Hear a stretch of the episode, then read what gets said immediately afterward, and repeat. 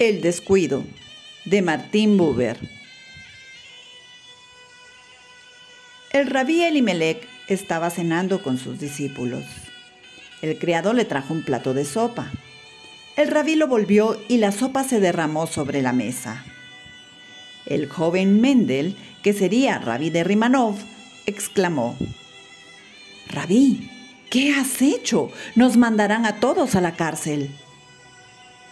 Los otros discípulos sonrieron y se hubieran reído abiertamente, pero la presencia del maestro los contuvo.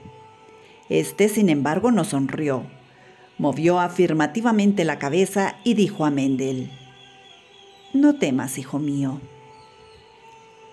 Algún tiempo después, se supo que en aquel día un edicto dirigido contra los judíos de todo el país había sido presentado al emperador para que lo firmara. Repetidas veces el emperador había tomado la pluma, pero algo siempre lo interrumpía. Finalmente firmó. Extendió la mano hacia la arena de secar, pero tomó por error el tintero y lo volcó sobre el papel. Entonces lo rompió y prohibió que se lo trajeran de nuevo.